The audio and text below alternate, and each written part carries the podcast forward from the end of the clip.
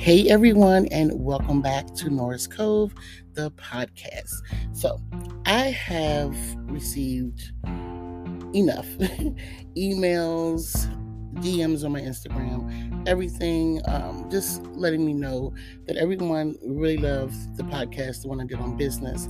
So, for a month or so, I've just been debating like, what am I going to talk about um, on this platform? And it's just hands down, it needs to be business. So, something that I don't think I discussed in the business uh, podcast episode that I talked about business is finances in your business. Now, if you know me or you follow any of my other platforms, you know that I am big on finances. I'm not the greatest budgeter, but it is something that I strive after all the time to get my finances in order. I'm in the process of, you know, paying off debt, raising my credit score, and I'm also learning in the process. And I do have to attribute the planning community to me getting um, my budget together. It wasn't until I joined the planner community that I found out about budget planning. And so today we're going to talk about um, finances and business. So, being self employed or an entrepreneur uh, it's just not easy, um, especially when it comes to finances in our business. You've heard people say that they've started their business with like $500 or they took their taxes and started with like 1200 so on and so forth. But many don't tell you that, you know, how it takes more um, to run your business and how much more money it takes. It takes more than that initial start. So I'm going to go over a few key points today. I'm not going to hold you. So if you like, take this time. You can pause me or whatever, and you can get your pen, piece of paper, notebook, planner, whatever. So we're going to go over a few key points. And my first key point um, let's say you invest $1,200 to start your business. That's your initial investment. What do you have to sell? Is it going to make you a profit? Is it going to make you a profit right away? What's the return on your investment? What are you selling? Um, a lot of times when we are looking to just some people just start a business and say hey i started a business i'm selling this now you're doing some people are doing drop shipping and things like that but is it an item or items that is going to give you a return on your initial investment. So that's maybe a question you want to ask yourself. So if so, if that's a question that you're asking yourself, like, hey, what am I going to sell? You need to research the product. Um, you need to research the product cost or the initial product cost, um, and who else is selling what you're selling and I'm just I didn't I'm, i do an outline for my podcast, but this is something that I didn't outline, but it just came to me.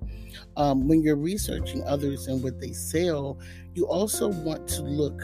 Um, research their cost or what they're paying for or maybe what their initial investment was and you, i'm not saying that you need to price your stuff with theirs but just do your research and see what the general price is in that field that you're trying to sell something so once you've done your research and you get a professional, a profitable business, excuse me, you get a profitable business or it, it becomes profitable, um, what do you have in place for paying yourself or employees if you need employees or if you have employees or an assistant?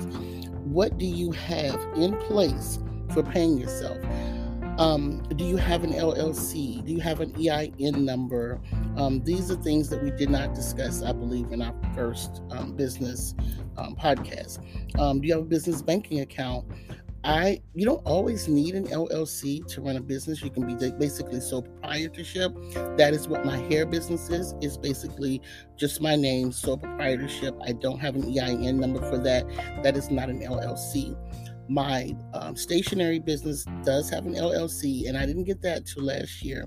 And I do have a business account, um, business banking account for that. I have an EIN number for that. All that is not necessary, but excuse me, it is something that you may want to look into. And to be honest, just to kind of go up under this, it does not take that much money to start a business or get your LLC. Um, LLC runs well here in the state of Maryland. It ran me about $150, but it's more into that, and I'll go into that on another, another podcast because it's different for each state. I helped my mom to do hers, and it's different in the state of Virginia. Okay, so do you have a bookkeeper? Do you have an accountant? These are some things that you will need, maybe not right off the break, but at least later down the line.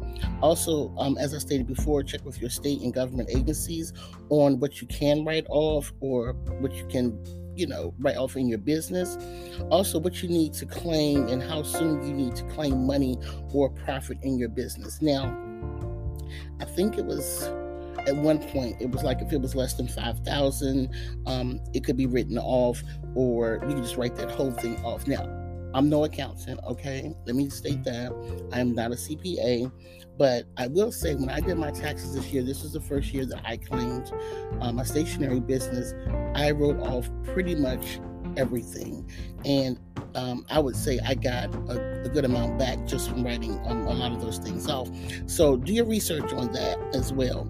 And if it's not making a profit, some states consider it a hobby business. That's something new that um, I've learned. So uh, make sure that you check into that and like how soon would you have to put money set aside for taxes. Um, another side note, I look at a lot of cash stuffing videos because I do cash stuffing myself, and I see a lot of people putting their tax money aside. And when I started cash stuffing, I was putting a little bit, well, a teeny bit of cash stuffing aside. You know, you don't want to be stuck at the end of the year paying this, um, these taxes, or you know, owing taxes. But I don't.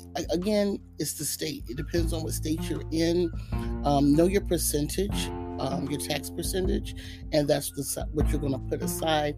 Also, speak with a CPA or an accountant because there may be another way to do it. Um, but um, so, how much are you going to pay yourself?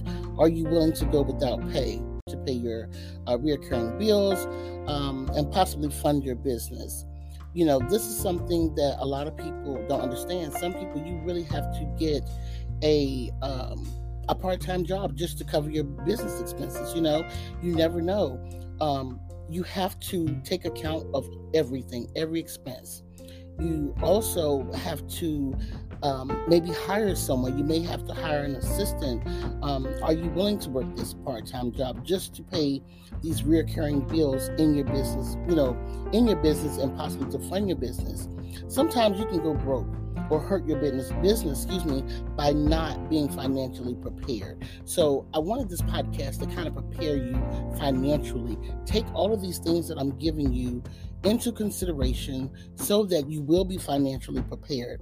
You know if you have another business let me tell you i made sure that i put this in my outline because i did this when i was funding my makeup business. I took from my hair business to fund my makeup business and of course buy myself some personal stuff as well.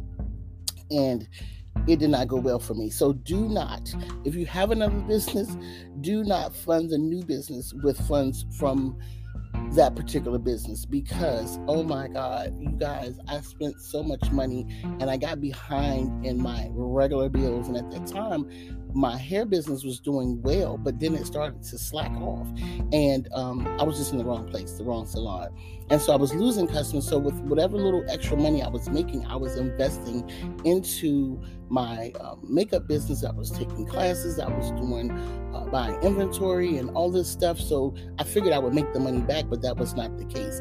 I mean, in some instances, if your first business is doing well, you possibly could do that. But if that business is not doing well, I highly suggest that you don't do that. And in closing, I just wanted to mention, you know, as before, do your research, please. Research what it is that you're selling. We're to go just go back over it real quickly, but research what you're selling um, your initial investment. That's what it is. It's an initial investment. It is not going to continue to pay you profit um, over time. Um, you know, again, once you've done your research, uh, get you a professional uh, you know, CPA or someone who can help you with your finances. Once that business starts to um, become profitable, I definitely suggest that. And also look into getting an LLC. It is not needed, or EIN number. Those things aren't needed. You can definitely be sole proprietorship and use your social security number. Um, and lastly, um, what do I have here? Just doing your research will save you time. It'll save you money and just invest wisely into your new venture. I, I wish you the best in your business. I'm always available. Um, I wanted to turn helping people start their business into a business but i i took a step back and i've helped a few people but i took a step back because I wanted to do my research. you know, I do, I can start you out, give you some key points of starting your business.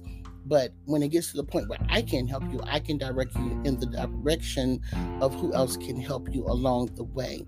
Um, there's just so many aspects of business and starting business, businesses, running businesses. And I just want you all to be um, profitable in your business. I want you definitely, because definitely I want you to be financially stable in your business because so many times a lot of businesses don't take off. You see the end product of people starting their businesses. You see them winning or you know going on yachts and vacations and a lot of people think just to start a business is going to be easy and it's not you can get caught up with your taxes and owing taxes i will be straight honest with you guys like i said i um, got audited in 2010. It took me 10 years to pretty much pay off those taxes.